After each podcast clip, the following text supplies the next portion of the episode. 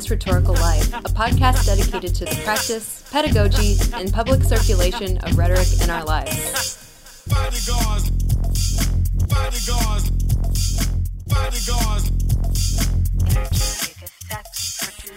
Hi, everyone, and welcome to our 25th episode. We've got a really exciting lineup for today's episode to mark this momentous occasion, including a couple more hosts than we usually have. Do you all want to take a minute to introduce yourselves? Hello, all. My name is Carrie Ann Soto, and I've been a part of this rhetorical life for two years now, ever since I joined CCR. Music and sound production has always been a huge interest of mine, both inside and outside of academic environments. So it's been really fun to participate in the myriad stages of our podcast production. Hi, I'm Jana Rosinski. I'm a second year student in CCR and haven't quite reached my first anniversary with this rhetorical life yet. Cheers, TRL. Looking forward to many more episodes with you. And I'm Allison Hitt. This is my fourth year in CCR, and I've been co executive producer of This Rhetorical Life with Ben Kuebrich for the last few years. I'm super pumped that we're celebrating our 25th episode and that we were able to solicit some great contributions for the show. For today's meta episode, we asked for contributions from other folks in the field who host and produce disciplinary podcasts. So you're going to hear clips from Courtney Danforth and Harley Ferris, who edit Kairos Cast, Casey Boyle and Nathaniel Rivers, who co produce People, Place, Things, Eric Detweiler, who helped launch Zeugma, Mary Hedengren, who started Mere Rhetoric, and finally, Kyle Stedman, who hosts Plugs, Play, Pedagogy. Each of these segments will be interspersed with our own reflections about the podcast, how we got into this rhetorical life specifically, and our interest in podcasts and sound more generally. So let's get started with Courtney and Harley. Hello from Kairos Cast. And congratulations on your 25th episode, This Rhetorical Life. I'm Courtney Danforth, professor of English at the College of Southern Nevada.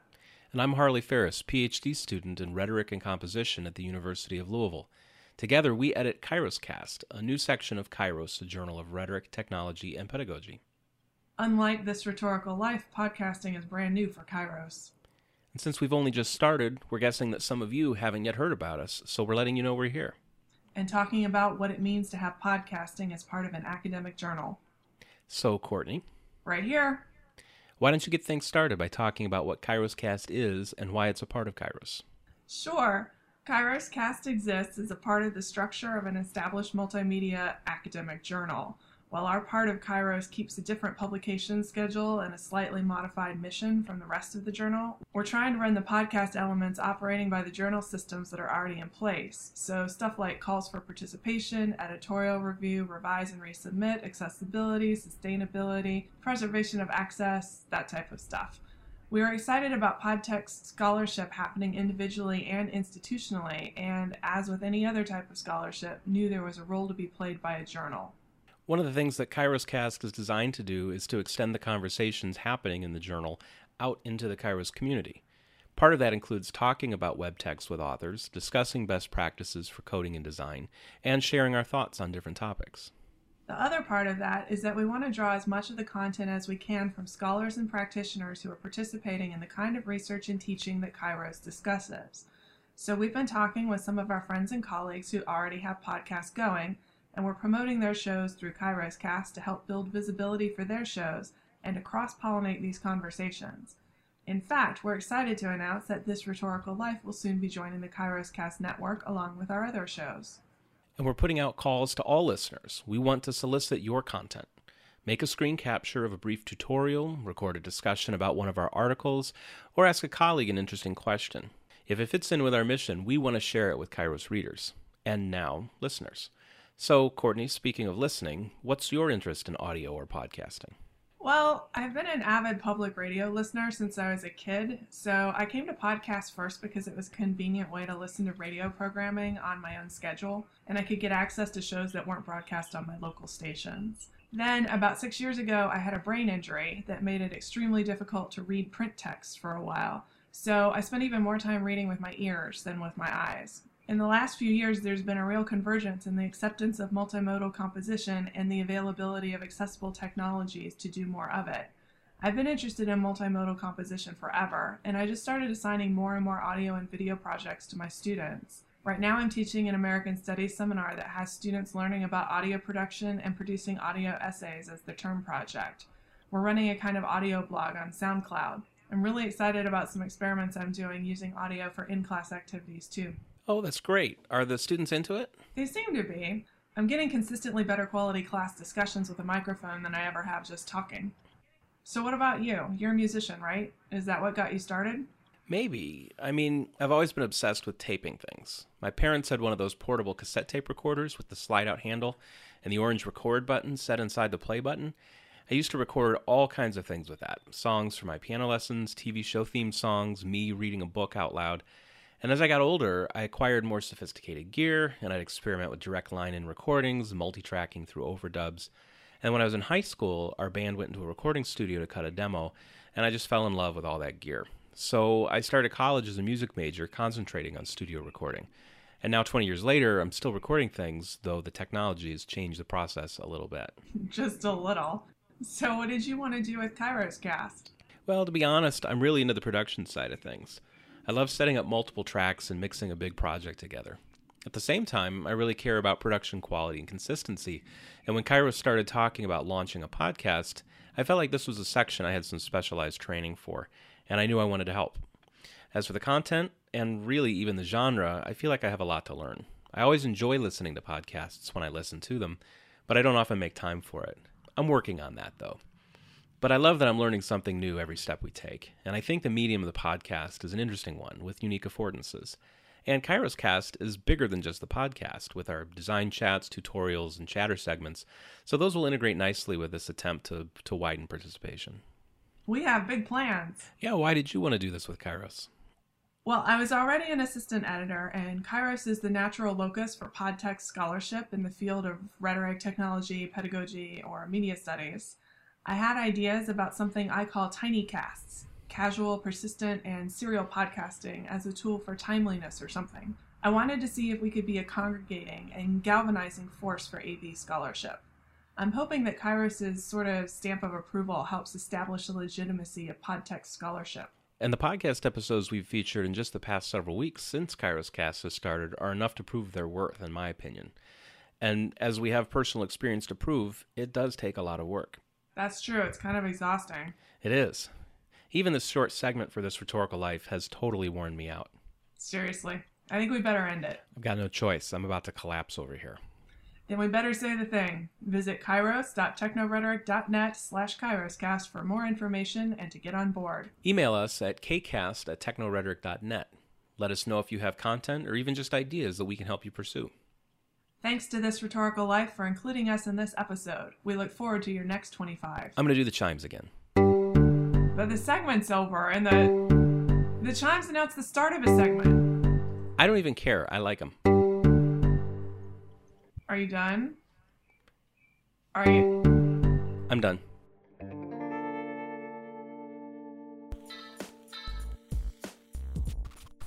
Hi everyone, Allison here. I have to make a confession that might be a strange way to jumpstart my contribution, but here it is. I don't listen to podcasts. In the last segment, Courtney mentioned relying on audio more than written text after a brain injury, and I come to podcasting for nearly opposite reasons. I have a difficult time processing auditory information. This is why I'm immensely grateful at conferences when presenters offer full text copies or even handouts of their presentations. And it's also why I actively live tweet to focus my attention. I'm a podcaster who can't listen to podcasts. I originally came to the TRL crew on the production side of things. I had experience creating podcasts as a graduate tutor at the West Virginia University Writing Center, and I enjoyed the processes of interviewing people, framing the episodes, editing, and transcribing the audio. So I came to the early planning meetings in 2012 with some production knowledge and a desire to take part in a fun collaborative project. Looking back at our very first meeting minutes, I apparently said that I wanted to take part in, quote, short formatted things that can open up the world. and I'm not sure what that means now, but in some ways, being part of the podcast has opened up a world of accessible digital scholarship for me. Even though I don't listen to them, I believe strongly in the value of podcasts as teaching tools, as channels for composing and producing multimodal scholarship, and as an alternative mode for constructing arguments and making accessible disciplinary knowledge. Coming from a professional writing and disability studies background, my participation with TRL has also been very tied up in making this information as accessible as possible, from the adaptive WordPress theme we chose for our website to the full text transcripts of every podcast. Personally, I try to make all the scholarly work I do public, posting full text copies of conference presentations to my blog and making my reading notes public. I think this is a particularly important concern for this rhetorical life as a potential resource for the field and even for audiences beyond the field. And maybe that's how my interest in the project comes back to taking part in something that opens up the world. Making audio accessible is important for deaf and hard of hearing audiences, and it's useful for people who don't focus on or process audio well, people who are in a time crunch for whom skimming a transcript is more effective, and people who have unstable internet connections who may benefit more from downloading a PDF than streaming audio. By focusing on accessibility at all levels, participating in this project has really influenced my work beyond the podcast and has made me really want to be more serious about producing and advocating for accessible digital work. So, next you'll hear from Casey Boyle and Nathaniel Rivers, who recently launched a podcast that pushes on our expectations of who talks in podcasts. That is, instead of interviews with people, people, place, things pays attention to the situations created by people and their things.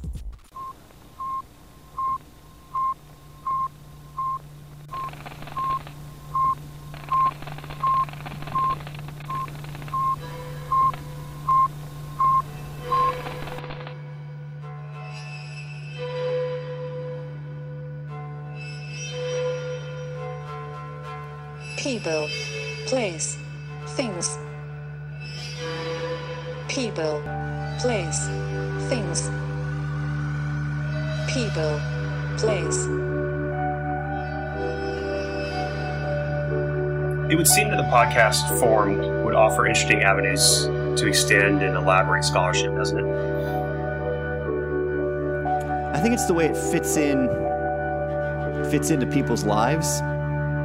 It it's we see it as another you know if, if you treat scholarship generally or research generally as a kind of intervention, which we hope it is. We hope it does something.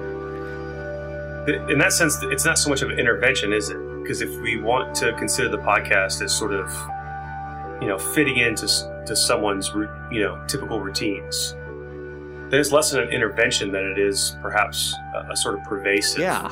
Yes. Yeah. That maybe actually what it values is is that it isn't really an intervention, but almost a kind of layering into experience.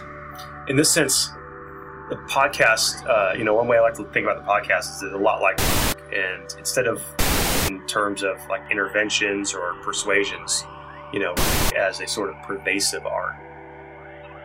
The podcast is sort of a pervasive communication, something that doesn't really stop you from doing what you're going to do anyways, but something that just kind of is layered in on your walk to work, layered in on your drive. Mm-hmm. And I think given and I think given what so many podcasts are about, I think particularly the ones that that you and I are interested in, and I think other other podcasters that we know, oftentimes those those those podcasts are precisely about sort of everyday routines. They're about they're about particular manifestations of scientific research or social issues, and so oftentimes they're they're about what people experience.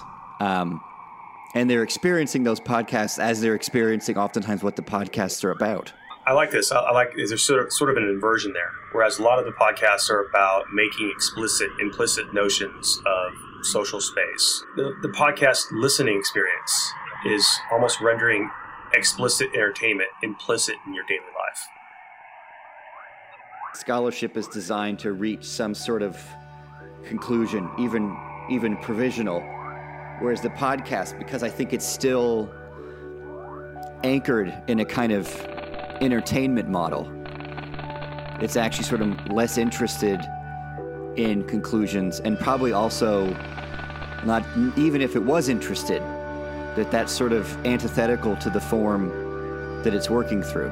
You want sort of people to keep coming back. You want them to be able to take the episode with them.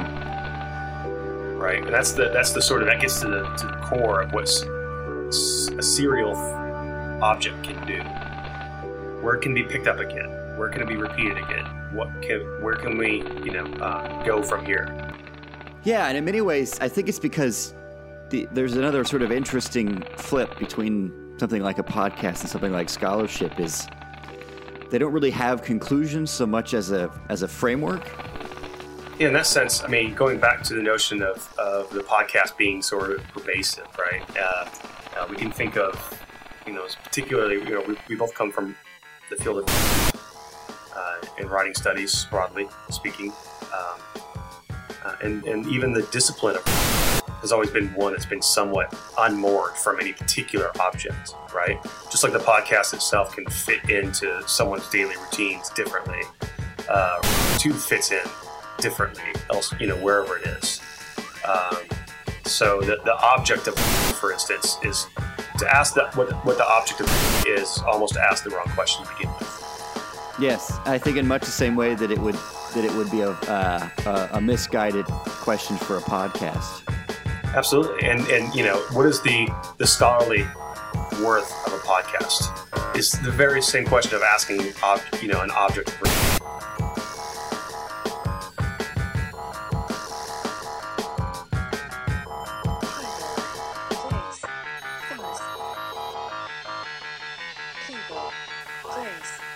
things. People, place,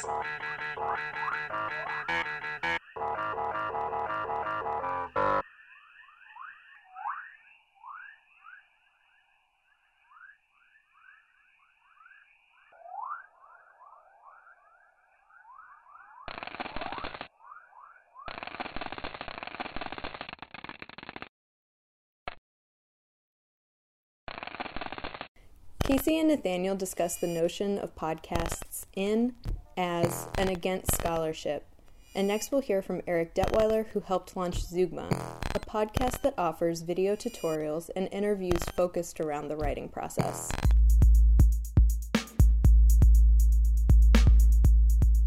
Hi, this is Eric Detweiler, a PhD candidate at the University of Texas at Austin, specializing in rhetoric and writing. A little over two years ago, I helped launch Zeugma, a rhetoric and technology podcast housed in the Digital Writing and Research Lab here at UT. This meant that, like so many other vulnerable podcasting souls before me, I had a number of traumatic, encounters with the sound of my recorded voice. For lots of folks who do audio work, the tone and timbre of their voice is horrifying to hear. It's too low, it's too high, too monotone or too affected, too mumbly or too staccato. But what threw me wasn't so much the sound of my voice as the rhetorical tics in the way I spoke. Let me give a little context here. I think it's safe to say that one of the supposed goals of graduate school is to turn you into an expert in your field, whatever we mean by that. So, at least in these things we call the humanities, you read and read and read and do coursework and more coursework, study for comprehensive exams, read some more, write a lot, write even more, and go up against that creature of the night that we call a dissertation. There are positive aspects to this process, of course, but it comes with risks. For one thing, it can turn even the least pretentious among us into a bit of a know it all.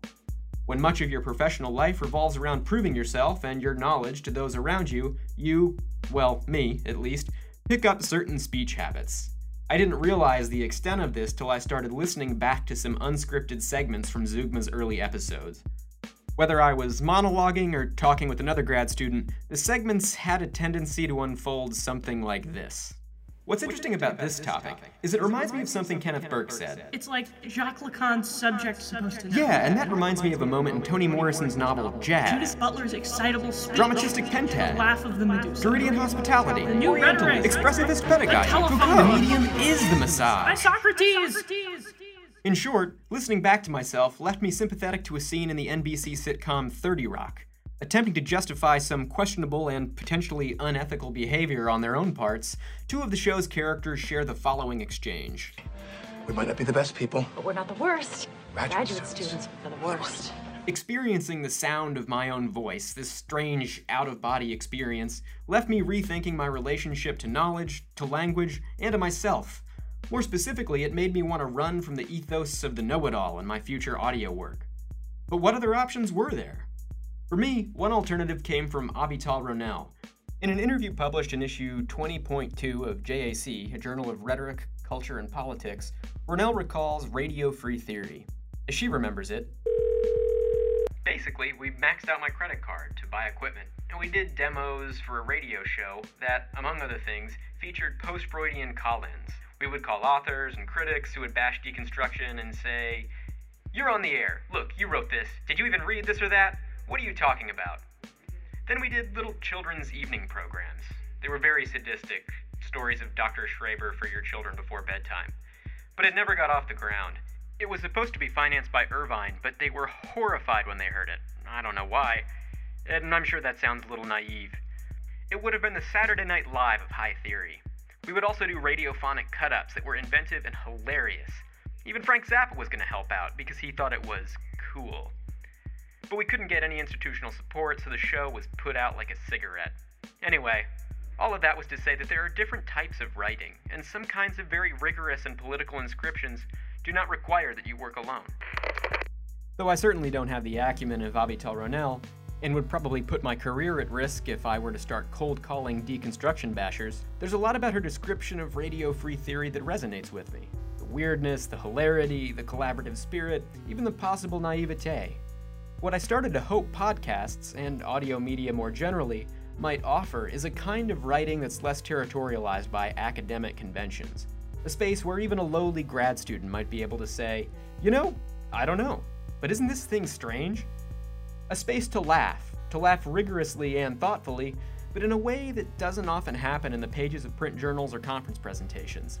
Perhaps it could be a space for remembering the kind of speculative wonderment that went along with theoria, the Greek word that gave rise to theory. Or maybe not, because being allowed to not be sure, I think that's what I'm really after here. Oh, and in the spirit of collaboration, let me thank Kendall Gerdes for helping prepare and record this segment. Hello again.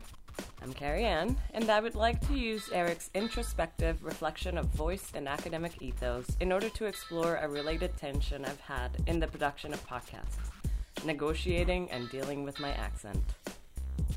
While this is a personal struggle, I must acknowledge that there have been efforts by scholars in rhetoric and composition to make room for and study how best to engage with multilinguals in a context wherein standard American English is the norm, or as Geneva Smitherman would call it, the language of wider communication. To be sure, in the numerous podcasts that I've helped produce or have been featured as a host in the past two years, Several scholars that I've interviewed also demonstrate the richness and presence of multilinguals within our field. So I take comfort in the fact that I'm not alone in this preoccupation. My TRL folks have also been extremely supportive and encouraged me to embrace mi acento. Pero hay veces que yo lo que quiero es hablar español boricua. But alas, the rhetorical situation and contexts in which our podcasts are meant to circulate do target a largely English speaking majority. And this leads me to why I'm doing this. If we want to go way back, the main reason I am doing my PhD in the continental US is because there isn't a lot of scholarship on rhetoric about Puerto Ricans by Puerto Ricans, at least not in English. Similarly, in the production of episodes, I try to connect the topics we discuss with whatever exigence I can identify that would help give voice to marginalized groups.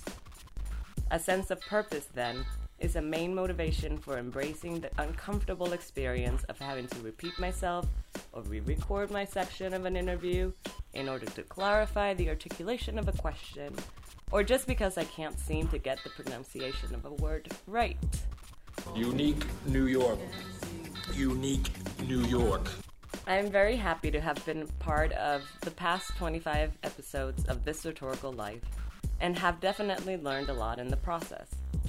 Starting with helping Ben co host the podcast on Occupy Wall Street, to my interviews with feminist scholars such as Krista Ratcliffe and Gesa Kirsch, and my fellow Latina scholar Cristina Ramirez, bringing in my WGS transnational feminist mentor Dana Olwan to participate in a panel with Rebecca Dingo and Eileen Schell responding for our podcast event a few years back.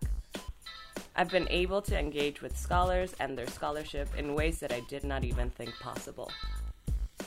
Coming up, we'll have Mary Hedengren talking about her initial experiences with podcasting, even though she had not initially considered herself new media qualified for the job. I hear you, Mary.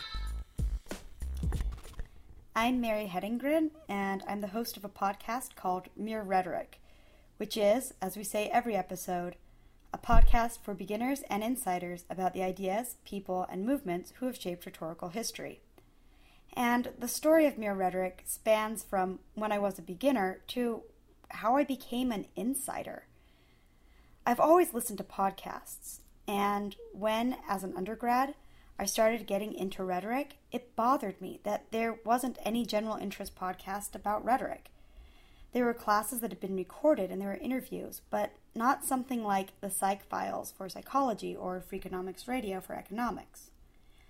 By the time I was in my PhD program, it was really starting to bother me, mostly because I was reading for my field exam and finding that short, Wikipedia article length synopses of what I was reading helped me focus the ideas of these major theorists. I made in depth notes myself, but I wanted something that I could listen to that would distill some of the information in an easily digestible way. I even asked my friend Jeff, who's a new media guy, very savvy, why isn't there a general interest rhetoric podcast? I don't know, he said. One of you guys should make one. By you guys, I meant the digital rhetoric folk, the people who really knew the technology. It took me a couple of years to realize hey, I could be one of you guys. I don't see myself as a digital media expert. At BYU, my alma mater, I was in the new media group under Gideon Burton, who created Silva Rhetoricae, a great online resource for rhetorical terms.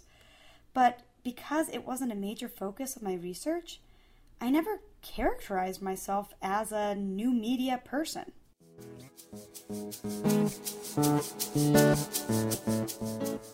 I guess it's a little like how I started using screencasts to give my students feedback.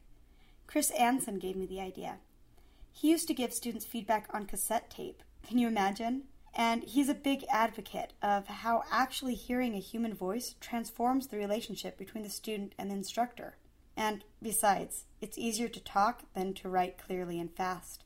I started doing screencasts for all my student feedback and really enjoy it. But I remember once, on my mid semester evaluations, one of the questions I asked my students was How has the instructor used technology in the course? And one student responded, She doesn't use technology. And that actually got me really excited. I had tried using Twitter or Sword for peer review, blogs, those sorts of things, and got resistance from students. But these students didn't see a screen capture where they just had to press play as technology it became as invisible to them as the email I sent or the online system for recording grades. It had become as invisible technology as writing. I think that's where we're headed in the future.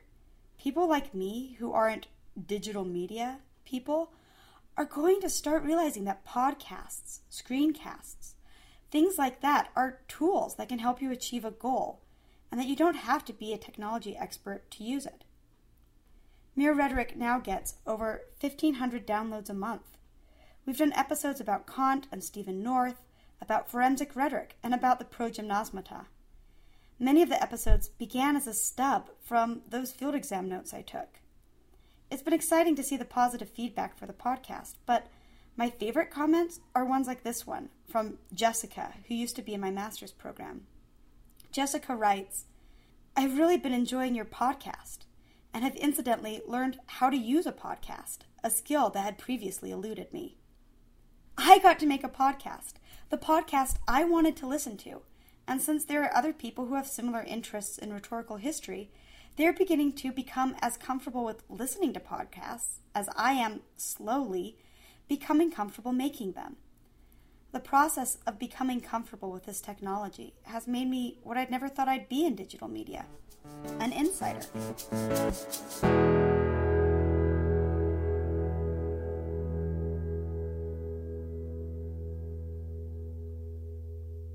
Jana here. I started listening to podcasts a few years back when I was spending much of my time commuting by car. I would fill my iPod with episodes of Radiolab, 99% Invisible, and assorted music cast to serve as soundtrack to the long stretches of gray Metro Detroit highway and jaw clenching traffic. I put on an episode of Radiolab called Solid as a Rock, in which the host interviewed Jim Holt on his book Why Does the World Exist? An existential detective story. Holt pushed on the conception of the universe as solid, physical matter to consider the material stuff of the world as less solid. What we can put our fingers on resembles something more like a thought, a mathematical equation, or an ethereal cloud instead of fitted blocks. I pulled off at the next exit, parked at a gas station, pulled out a napkin, and began to write notes. And what of time, situation? How do ideas shift, decompose, remain, fade? In the field are little, big events, hiccups, hydrogen bombs of energy. Stuff comes into existence. And then what? We need networks, energy transitions, traces, balanced equations, shadows of ideas, Roland Barthes, that which has been, structure without rigidity, reality as a flux of information. I was writing out how to define the field of rhetoric and composition from an exploration of the empty space of matter. This wasn't an anomaly. No matter where I was or what I was doing, the podcast didn't remain in the background. It created space, chora, a material environment. I would find myself transfixed in place, paused or pulled from that which occupied me to something like a flow state. I realized that I couldn't merely listen to the podcast episodes. I wasn't tuning in, I was attuning to. Writer William Burroughs developed a concept of media being that he described as an individual who mixes and is mixed, who composes with media by commutating, appropriating, visualizing, and chorally structuring knowledge.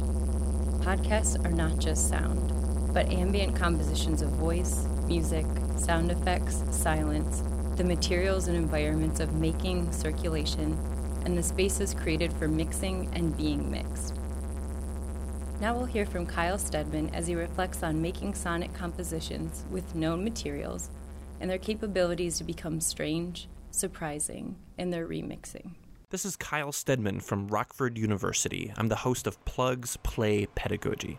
I want to talk about composing with sound when there are only limited sounds available. I recently listened to an old blue cassette tape that I used throughout high school to record all kinds of crazy stuff. I would make up these characters and stories and then perform them on tape with music and sound effects interspersed with all the voices that I would make. I recorded it all on a two cassette karaoke machine that had two mic inputs, allowing me to jack in sounds from any CD, tape, movie, or video game I had in the house. And back then, in the mid to late 90s, I had a pretty good sense of exactly what sounds I had available to me. In other words, what the available means for composition were. I would always turn to a few standard places for background music when I needed a certain mood, and since I usually wanted a creepy mood, I would use the soundtracks to the games Quake and Descent 2 and the Star Trek First Contact soundtrack, or maybe something from Nine Inch Nails. Mop the floor. I don't want to. Harness the horses. I don't want to.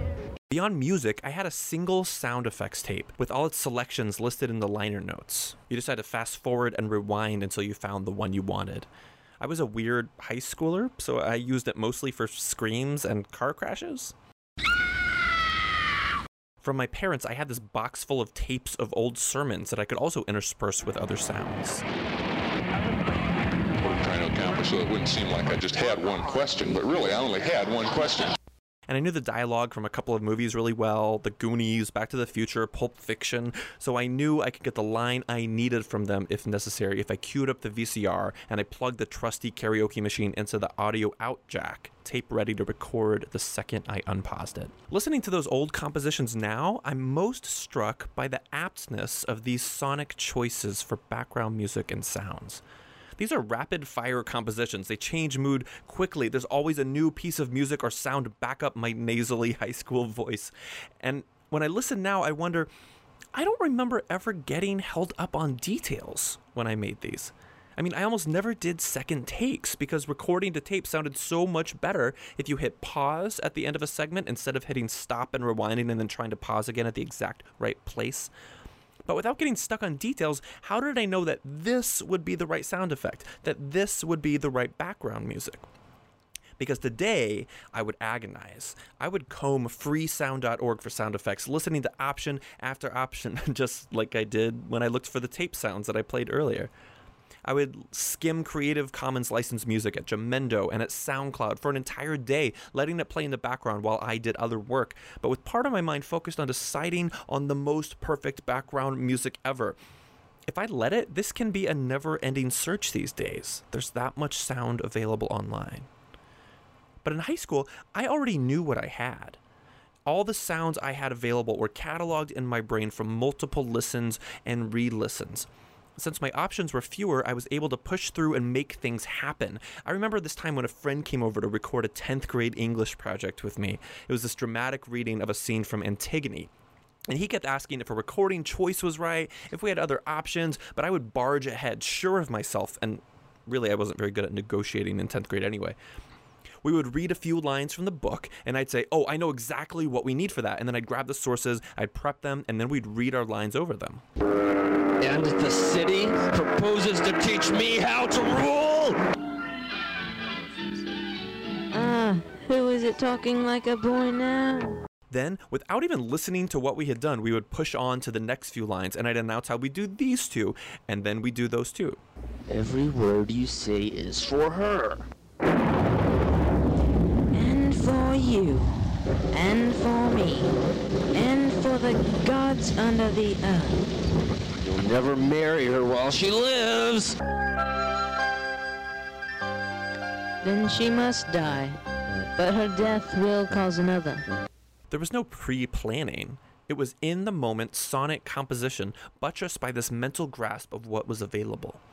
And I think that made it exciting. That feeling that I could plow forward, confident that the result would be amazing. And part of that confidence came from a confidence in my knowledge of the sounds in the house. In 10th grade, that was maybe the thing in life I was most confident about. I'm not sure what point I'm trying to make with all this. When I compose Sonic Scholarship and my podcast these days, I think I'd rather have things the way they are now rather than then, especially when faced with the ease of digital audio editing, the open access we have to almost any recorded sound we can imagine. But I'm also nostalgic for the old days. I miss that confidence, that complete knowledge of the sounds around me. It makes me want to shut out everything new, even if just for a little while, and focus on the albums and the sounds I have now to know and understand them, not just as objects on their own, but as objects that I can take in new directions. Because that's how sound works, right? You listen to it, you combine it, you add to it, and you watch it grow in directions you didn't even expect. Thank you to our fellow podcasters who sent in such great contributions to this special episode. Thank you all for listening, and thanks to my fellow This Rhetorical Lifers for generally being awesome. This Rhetorical Life is brought to you by graduate students in the Composition and Cultural Rhetoric program at Syracuse University. Co executive producers of This Rhetorical Life are Ben Kuebrich and Allison Hitt, with additional production by Tamara Isak, Carrie Ann Soto, and Jana Rosinski.